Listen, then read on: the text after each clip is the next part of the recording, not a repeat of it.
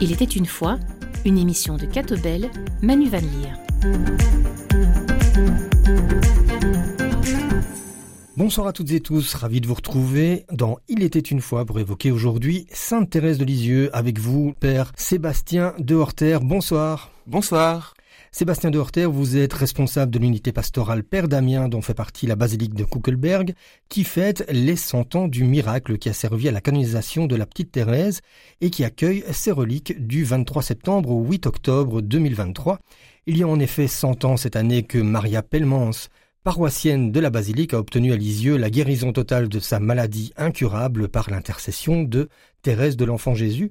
Mais avant de parler de cet événement et des festivités qui sont organisées à Bruxelles, Père de Hauteur, on va s'intéresser avec vous à la spiritualité de Sainte Thérèse de Lisieux et à sa vie.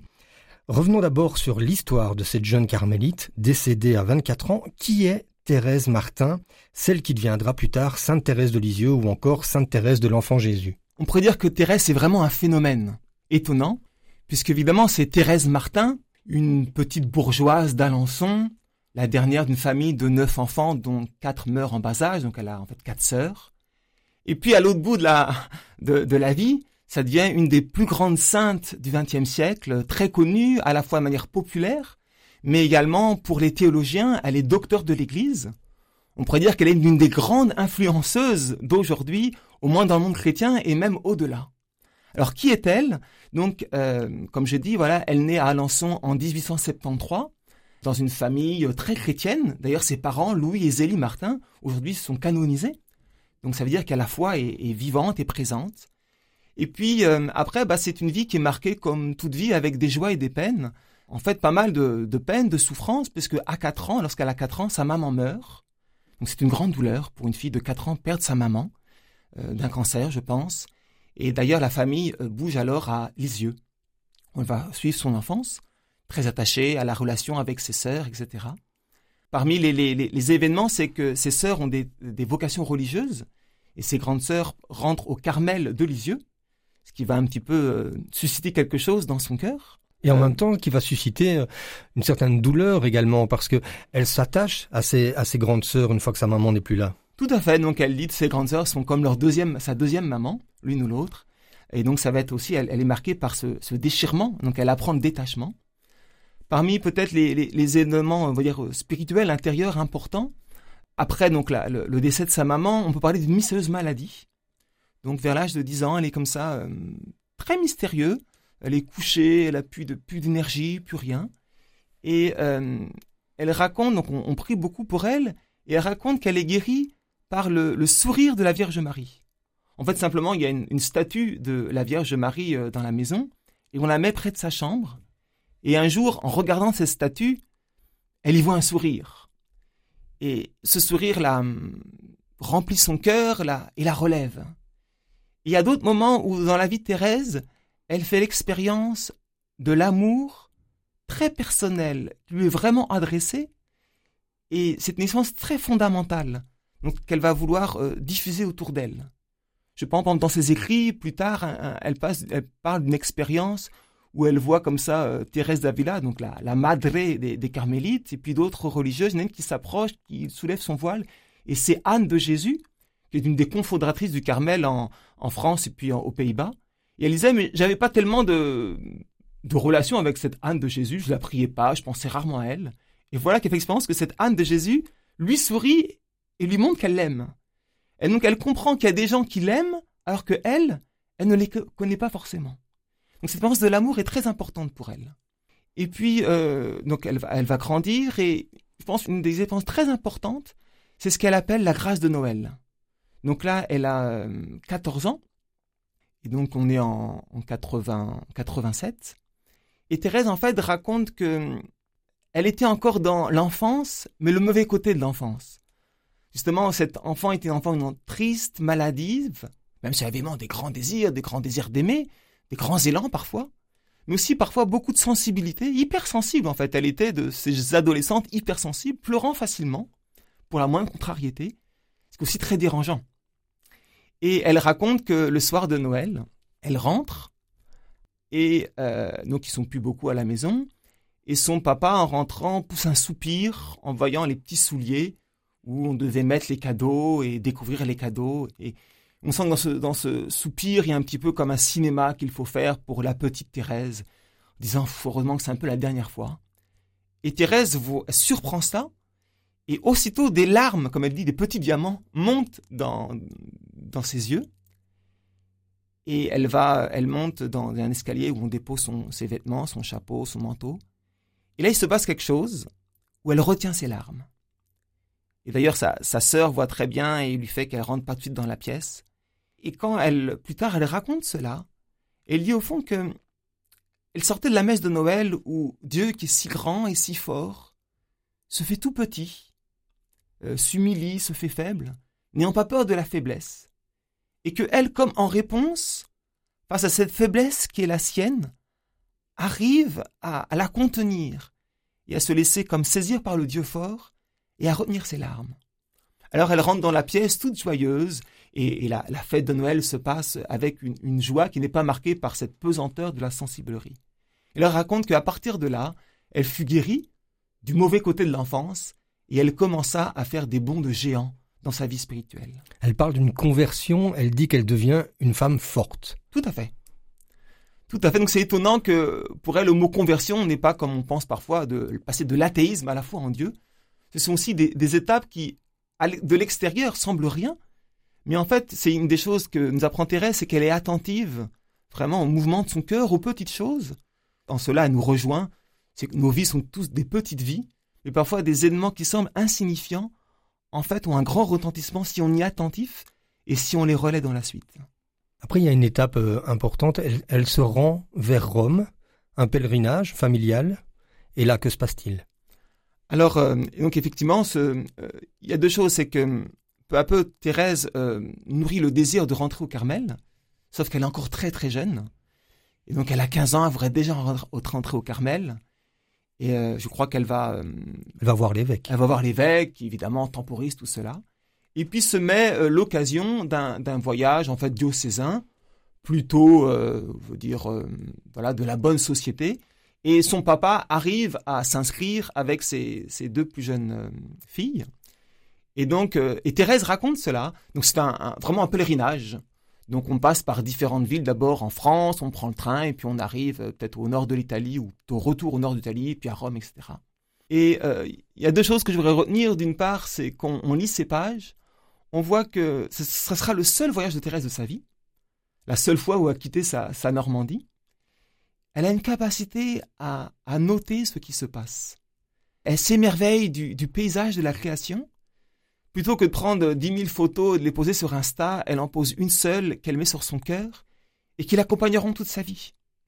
Et puis elle vit les choses spirituellement, elle observe la société, elle voit aussi euh, que les prêtres peuvent être très mondains, que les gens peuvent parler de beaucoup de choses superficielles elle commence à, développer cette vocation carmélite de prier pour les prêtres, mais autrement, pas seulement voir dans les prêtres des héros missionnaires, mais aussi parfois des hommes euh, avec, euh, avec leur faiblesse. Voilà.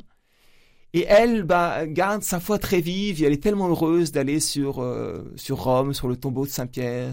Il y a un, passage très croustillant dans le Colisée où elle arrive à en franchir une barrière pour toucher la terre où, d'après elle, le sang des martyrs a coulé. Et donc, euh, il y, a, son installation dans l'Église à travers l'histoire des saints, l'histoire de l'Église, sa prière pour l'Église. Et puis, effectivement, il y a une entrevue avec le pape, Léon XIII, où elle espère bien euh, obtenir du pape euh, la permission de rentrer au Carmel à 15 ans. Alors évidemment, les choses se passent un peu différemment parce qu'on sait même dans les audiences pontificales, bah, le temps devant le pape est très rapide. Hein. On arrive, on embrasse l'anneau et puis on part. Et Thérèse essaye de, de parler, et le pape, le pape n'entrant pas tellement bien, alors le, celui qui est à côté essaye de traduire, et puis elle dit oui, euh, ma fille, euh, vas-y, demandez à votre évêque, etc. Donc elle est un peu déçue. En fait, euh, la fin de l'histoire, c'est que Thérèse va effectivement rentrer au Carmel dans sa quinzième année. Ça va être simplement sa, sa persévérance, le fait qu'elle va le demander plusieurs fois à l'évêque ou, ou, au prêtre, et que sa bonne réputation de la famille qui va lui permettre cela. En 1887, elle entend parler d'un assassin qui a tué trois femmes à Paris, et elle prie et se sacrifie pour lui. Il s'appelle Henri Pranzini. Tout à fait. Donc ça, c'est un autre événement, donc on recule d'une année, avant son entrée au Carmel, euh, très important dans sa vie spirituelle, qui va développer un autre, un autre aspect. Donc on a parlé de l'Église, on va dire institutionnelle, euh, pour laquelle il faut prier. Ici, c'est vraiment euh, ce que dirait le pape François, les frontières. Donc, elle a un tel amour de Jésus qu'elle voudrait que, une expérience de l'amour du bon Dieu, qu'elle voudrait que cet amour rejoigne tous les hommes. Donc, elle, commence à, prier pour le monde et elle veut évidemment savoir est-ce que cette prière est, efficace, est-ce qu'elle rejoint. Et donc, il y a ce roman feuilleton dans les journaux de l'époque de cet assassin, donc vraiment horrible, hein, un vrai assassin, je veux dire avec du sang sur les mains. Et mystérieusement, Thérèse a aussi de la compassion pour cet homme et se met à prier pour lui. Et elle lit les chroniques des journaux, il se passe rien, au contraire, les, dans les tribunaux, c'est plutôt rude, etc. Mais il y a cet événement qu'on raconte sa mort. C'est assez glauque, hein, c'est voyeuriste, hein, les journaux de l'époque. Et elle dit qu'on on lit que juste au moment de passer sur l'échafaud, il demande une croix et il l'embrasse. Et Thérèse, quand elle lit ça, elle jubile. Elle, dit, elle y voit tout de suite un rapport entre sa prière et ce geste. Elle y voit ce geste comme vraiment un vrai acte de foi, un vrai acte d'amour. Et Thérèse devient mère. Elle dit j'ai obtenu mon premier enfant. Mhm. Donc mère dans la foi, engendrer euh, des chrétiens, euh, faire rencontrer l'amour de Dieu. Et à partir de là, eh bien, elle aura une, foi très ancrée sur ce qu'on appelle l'efficacité de la prière, même si on n'a pas les fruits ou les retours, mais que, euh, en fait, c'est aussi ce que la théologie va appeler la communion des saints, au fond, la profonde solidarité des hommes entre eux. Aujourd'hui, le pape François hein, dit Fratelli tutti, nous sommes tous frères. C'est à la fois vrai dans le type d'interaction que nous avons entre nous, mais c'est aussi vrai dans, dans les souterrains. C'est que ma prière ici peut rejoindre euh, l'autre bout du monde. Et, c'est une réalité dans tous les carmels aujourd'hui, où les contacts sont vraiment euh, très limités, et par contre la prière, les sœurs carmélites prient pour le monde. Donc effectivement, elle rejoint une des vocations du Carmel qui est de de prier pour les prêtres et de prier pour le monde. D'ailleurs, Thérèse va devenir copatronne des missions. Donc il y a deux patrons des missionnaires, il y a Saint François Xavier, donc ce jésuite missionnaire qui effectivement va mourir aux portes de la Chine, ira au Japon, etc. Et puis Thérèse, par euh, la force de sa prière. Et donc il y a aussi un rapport au monde qui est très intéressant. Parfois on pense que pour être euh, dans le monde, il faut vraiment y être immergé, quitte à parfois s'y brûler les ailes. Thérèse nous montre aussi que parfois en se retirant du monde, on n'est pas forcément coupé du monde. On y est profondément mis par cette prière qui rejoint. Et puis aussi, euh, il faut savoir qu'à la fin de sa vie, donc sa vie de carmélite, Thérèse va vivre une sorte de nuit de la foi. Donc ne, plus rien euh, sentir, percevoir, euh, la prière devient aride, difficile. Et on peut, on peut y voir une autre manière de communier au monde, hein, ce, ce, monde de la fin du XIXe siècle, très marqué par le rationalisme, et donc aussi par l'athéisme. Et au fond, de certaine manière, Thérèse éprouve cela. Elle éprouve comme l'absence de Dieu. Mais sa réponse, elle, ce n'est pas de nier Dieu, de tout rejeter, mais c'est de, persévérer humblement et de croire que même dans cette forme d'absence, Dieu est encore présent à ses côtés et l'enseigne autrement. Et donc le, rapport voilà, entre le Carmel et le monde euh, qui, est, finement articulé chez Thérèse, oui, tout à fait. Père de vous l'avez dit, Thérèse rentre au Carmel à l'âge de 15 ans. Est-ce que ses premières années vont être heureuses dans cette vie religieuse? Il me semble que oui au début. Elle est vraiment... Euh, elle l'a choisi. Elle sait qu'elle est là pour, euh, pour prier, pour euh, s'oublier, pour être fidèle. après, je pense que la vie du Carmel de Lisieux de l'époque est très rude, matériellement. Et puis, bon, c'est une, vraiment c'est une sorte de huis clos, hein, un cloître. Hein. Et donc, euh, bah, les relations avec les, sœurs, on est un peu vraiment les uns sur les autres, ne sont pas forcément toujours faciles. Il y a peut-être des sœurs qui qui la comprend pas. Euh, euh, elle parle d'une vieille sœur qui a un dentier qui, qui grince à l'oraison. et puis en fait, bon, sa, vie sera courte puisque en 96, elle aura les premiers crachements de sang, donc signe d'une tuberculose qui l'emporte l'année suivante.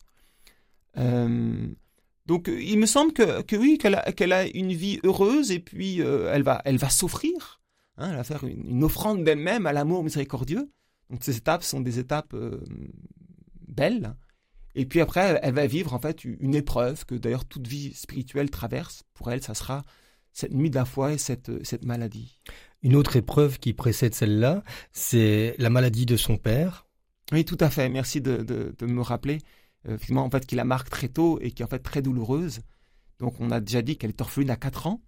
En fait, son papa va développer une sorte de maladie euh, psychique, psychiatrique, euh, avec des, conséquences très, très graves, des errances, on ne sait pas où elle est, etc.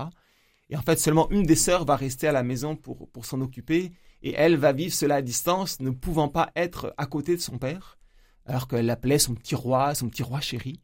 Euh, il va finir par être placé. Et donc, euh, oui, ce sont des épreuves, mais donc elle les raconte, et en même temps, elle, elle, arrive toujours à ressaisir cela dans, dans l'amour de Dieu, de l'accepter vraiment librement, de le choisir, de, de, le prendre dans sa liberté, et d'y croire que là encore, elle peut aimer. Donc la, la grande force de Thérèse, c'est de, de, rester libre dans toutes circonstances, même les plus douloureuses, et de faire de cet amour, de, de cette liberté, une possibilité d'aimer et parfois d'aimer davantage. Alors si on connaît si bien ce parcours, si on peut aussi l'interpréter, c'est parce que on dispose d'écrits. Mère Agnès lui a proposé d'écrire euh, son histoire pendant sa vie au Carmel, et c'est de cette histoire euh, dont on dispose aujourd'hui, une histoire qui s'est répandue très rapidement après le décès de Sainte Thérèse. Oui, donc ça fait partie du phénomène Thérèse étonnant, c'est qu'il y a ce qu'on appelle aujourd'hui les manuscrits autobiographiques qu'on a édités au départ comme Histoire d'une âme, euh, qui sont c'est un texte un peu composite puisqu'il est, est, édité de manière posthume, trois, trois parties, donc écrit en trois temps. Euh, d'abord, effectivement, les souvenirs d'enfance, commandés par une de ses sœurs, qui devient mère, Agnès. Oh, s'il te plaît, euh, Thérèse, raconte-nous les souvenirs de ton enfance. Tu, sais si bien écrire, bien exprimer. Et donc, elle va raconter cela, et puis après, il y aura la suite, commandée plus tard, et puis entre les deux s'inscrit une lettre plus courte à sa sœur Marie, et puis qui finit par elle s'adresse directement à Jésus. Et donc, effectivement, ce, texte, euh, Thérèse parle d'elle-même, de sa relation à Dieu, euh, de, la manière dont Dieu conduit son âme, de tout ce qu'elle éprouve. Et euh, un des phénomènes, c'est que c'est édité donc après sa mort, et très vite, c'est un succès. Donc, il y a une édition, deux éditions, trois rééditions. c'est des milliers, voire des centaines de milliers d'exemplaires. Aujourd'hui, des millions. Et il me semble que une des choses, c'est que Thérèse arrive à mettre des mots sur ce qu'on éprouve en son âme. Et je ne sais pas si vous l'avez déjà essayé, mais mettre des mots sur ce qu'on éprouve profondément, c'est très difficile. Mhm. Et on trouve que toujours nos mots sont toujours trop, trop faibles, trop petits, voire, comme dirait, pardon, euh, cucu, euh, mal, ajustés. Et elle, certains diront parfois que c'est un langage daté, c'est vrai que c'est parfois des petites fleurs, euh, des mots très doux. Mais il n'empêche que lorsqu'on passe ce premier cap, on est touché par la manière dont elle arrive oui, mettre des mots sur les expériences spirituelles, même les plus simples, mais leur montrer leur grand retentissement en écho avec l'écriture. Elle cite beaucoup la Bible, alors que ce n'est pas forcément une époque où on lit beaucoup la Bible. Euh, elle l'a sans à disposition, ou alors parfois des, recueils de citations bibliques, qu'on appelle un peu des, chaînes, des, mélanges, quoi. et, Thérèse, voilà, arrive à faire ce dialogue euh, avec celle à qui elle écrit, avec elle-même, avec le Seigneur, avec l'Écriture. Et, ce texte touche beaucoup par en fait sa vérité. Elle arrive à rejoindre la vérité d'une âme, la vérité d'un cœur. Selon vous, c'est ce qui explique euh, le succès de, de la figure de Sainte Thérèse aujourd'hui, 120 ans après son décès, et pour une vie finalement qui a duré jusqu'à ses 24 ans seulement? Oui, alors je pense que c'est une, une des choses. L'autre chose, c'est que finalement, c'est une vie, on pourrait dire, simple. Mm-hmm et donc qui n'écrase pas par euh, l'héroïcité ou la grandeur humaine. Il y a des saints, dès qu'on lit trois pages, on est écrasé parce qu'on dit mais moi je peux pas être comme ça. Don Bosco, c'est un, surdoué. Donc Don Bosco, on ne sait pas le suivre. Personne sait à la fois écrire un traité d'arithmétique, faire le funambule, euh, soulever euh, toute la société pour construire une église, etc. Quoi. Donc on se sent écrasé. Quoi. Thérèse, la vie est simple. Et donc tout est dans, dans l'intériorité. Un modèle auquel on peut se raccrocher finalement. Oui, une, une, grande sœur ou une petite sœur, quelqu'un qui n'écrase pas, quelqu'un qui n'a pas, pas peur de parler de la faiblesse et qui pourtant dans, dans, montre que cette faiblesse euh, n'est pas un obstacle à la relation à Dieu. Une vie inspirante, c'est également celle de Maria Pellemans, qui a permis la reconnaissance euh, d'un miracle dans la voie de canonisation euh, de Thérèse. Oui, et donc, vous le disiez au début de l'émission, hein, ça fait 100 ans. En fait, cette année, c'est Thérèse n'a plus d'un titre. Donc, 100 ans de ce miracle, on va y revenir. 100 ans de sa béatification. Donc, 50 ans après sa, naissance. Et puis, 150 ans de sa naissance. Maria, donc, est une, Belge du, nord-ouest de Bruxelles. Et en fait, qui a une, tuberculose pulmonaire et puis après qui a des fortes conséquences autour de la digestion, etc. Et donc, elle est vraiment maladie incurable. Mais elle voulait être carmélite. et donc, elle avait déjà écrit pour demander des grâces. Et puis voilà qu'on lui propose de rejoindre un, pèlerinage à Lisieux par le curé de, de qui est en construction à l'époque. Et même si un peu les, médecins euh, ne lui recommandent pas en disant vous allez y passer, elle y va quand même. Et, euh, elle va se recueillir sur la tombe de Thérèse qui est encore au cimetière de Lisieux, car 23 c'est l'année de sa béatification, mais le corps n'est pas encore translaté dans, l'église, donc elle va au cimetière du, Carmel. Et là, elle va éprouver en fait une, une grande paix. Et elle va passer la suite de sa journée sans les défaillances habituelles, de manière étonnante. Elle va encore y revenir pour rendre grâce. Et effectivement, c'est incompréhensible, quoi. C'est miraculeux. Et ce miracle va être authentifié comme un vrai miracle, comme n'ayant pas d'explication au niveau de la source médicale connue de l'époque. Parce qu'elle était vraiment mourante. Elle pesait une vingtaine de kilos pour ce que j'ai lu. Oui, c'est ça. J'ai plus 17 ou 27 et elle pouvait presque plus rien manger. Et voilà que au cours même du pèlerinage, elle se remet à manger. Euh, j'ai lu quelque part, les gens lui disaient combien de temps tu n'as pas mangé ceci ou cela? Et ça se passe, quoi. Et, elle va vivre jusqu'en les années, je pense, 70 et rentrer au Carmel de Gand. Et donc, euh, une vraie guérison. Euh, et, donc, on peut dire qu'il y a 100 ans, Kuckelberg est allé à Lisieux pour demander l'intercession de Thérèse. Et voilà que 100 ans plus tard, eh bien, Thérèse vient à Bruxelles, en Belgique et dans la basilique pour, euh, j'en suis persuadé, répandre des grâces pour tous ceux qui viendront la rencontrer. Sébastien de Horter, je rappelle que vous êtes donc responsable de l'unité pastorale Père Damien, dont fait partie la basilique de Kuckelberg, qui fête donc cette année, vous l'avez dit, les 100 ans du miracle de la guérison de Maria Pellemans. Une basilique en fête, avec d'abord l'accueil des reliques de Sainte Thérèse, et cette fête va durer jusqu'au 8 octobre. Alors, ces reliques, c'est un événement pour l'Église. Oui, c'est vraiment un événement. Il y a cette habitude depuis pas mal de temps hein, de, de faire voyager les reliques de certains saints, dont Thérèse. Donc c'est de la dévotion, on va dire, au départ populaire. C'est aussi le sens de l'incarnation, de croire qu'il y a une présence des personnes qui demeurent autour de, de, leur reste euh, matériel. Euh, même si euh, il n'y a pas l'esprit de Thérèse autour de la relique comme ça, mais en fait, c'est, on a besoin de signes, on a besoin de choses concrètes, et à travers cette partie de son corps, c'est, c'est pouvoir la rencontrer elle. Et nous le savons, hein, nous avons besoin d'expérience. Thérèse, on peut la lire, mais on peut aussi la rencontrer. Et donc elle vient, euh, elle va être accueillie euh, solennellement. C'est une initiative au départ du père Marc Leroy, qui était le responsable jusqu'à l'année dernière, relié par une équipe, dont Marie-Agnès Mison, qui travaille beaucoup pour cela. Et puis ça a été relié par toute l'Église de Belgique qui s'y associée, puisque hier, hein, à la messe d'ouverture, eh bien voilà, les évêques de Belgique étaient là en grand nombre, comme invitant le peuple de Dieu à dire mais venez, si vous pouvez, venez pendant ces 15 jours, l'Église sera ouverte, le reliquaire sera là, il y aura des longs temps de silence, il y aura aussi des temps animés, mais pour, euh, pour rencontrer quelqu'un, euh, elle qui a eu ce génie de nous ouvrir comme les portes du ciel ou la communion avec Dieu, euh, n'ayant pas peur de nos faiblesses, de, de, nos soucis. Présentons-lui tout ça. C'est une. Elle a promis Thérèse, hein, je passerai mon ciel à faire du bien sur la terre. Je voudrais faire du bien depuis le commencement du monde jusqu'à la fin. Ma vie est trop courte. Et on voit que mystérieusement, ça se réalise, que beaucoup de ceux qui se confient à elle obtiennent des grâces étonnantes. Et donc c'est cette invitation qui est, faite euh, aujourd'hui et pour ces 15 jours. Cette invitation, cette quinzaine, elle s'adresse à quel public? Elle s'adresse vraiment à tous. Euh, après, j'ai bien conscience qu'on ne sait pas tous se déplacer jusqu'à la basilique, donc peut-être d'abord aux Bruxellois, mais vraiment à tout le monde. Elle s'adresse à ceux qui, qui iront simplement devant Thérèse, verront toucher les reliquaires et prier. Euh, elles s'adresseront aux prêtres. Il y aura une journée pour eux hein, la semaine prochaine, le 2 octobre. Thérèse a beaucoup prié pour les prêtres. Euh, elle, réactive notre vie spirituelle, notre dire de sainteté, notre dire missionnaire. Elle s'adresse à, ceux qui ont, qui ont besoin d'être revus dans la prière. Elle s'adresse aux familles. Euh, oui, elle s'adresse vraiment à tout le monde. Comment les Carmels sont associés à l'événement? Alors, ils sont associés déjà parce qu'on s'y prépare. Hein, on s'y prépare depuis toute une année, différents canaux, par des, retraites, euh, des canaux aussi online, des enseignements qui ont été faits hein, sur la page Facebook Thérèse 2023. Et puis aussi euh, le dernier jour de, la présence à la basilique, donc le 8 octobre, il y aura une, messe à nouveau solennelle avec la présence de la famille carmélitaine.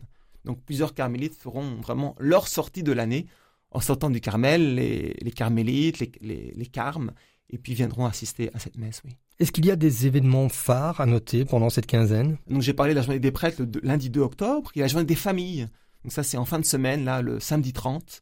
Il faut vraiment le, urgent de s'inscrire, mais c'est beau aussi de voir comme on voit bien que dans la vie de Thérèse, la famille est tellement importante et que beaucoup de grâces sont données à la famille. Et donc euh, voilà, pour pouvoir euh, découvrir Thérèse en famille. Et puis des spectacles? Oui, donc euh, le 28 par exemple, le trio GPS fait tout un spectacle musical autour euh, de Thérèse. Et puis sur la fin de son séjour, il y aura deux temps pour les jeunes. Le 6 octobre, avec à la fois une sorte de Happy Hours, euh, une pièce de théâtre, euh, et puis un, un, temps de prière. Et puis le lendemain, le 7, donc ça c'est le 6 octobre, le vendredi 6. Et puis le 7, un temps plus pour les adolescents, avant le 8 avec le départ avec la famille carmélitaine. Bien voilà, on voit qu'il y a beaucoup de choses à voir. On invite euh, tous nos auditeurs à se rendre sur le site thérèse2023.be pour découvrir l'ensemble du programme. Père Sébastien de Horter, un tout grand merci d'être venu nous parler de Sainte Thérèse de Lisieux et donc de cette quinzaine qui se poursuit, je le rappelle, jusqu'au 8 octobre à Bruxelles. Merci à tous de nous avoir suivis. Merci à Elisabeth Michalakoudis qui coordonne cette émission. Très belle fin de soirée et à dimanche prochain. Au revoir, Père de Horter. Au revoir, merci beaucoup et avec joie de vous retrouver à la basilique durant cette quinzaine. Le rendez-vous est pris.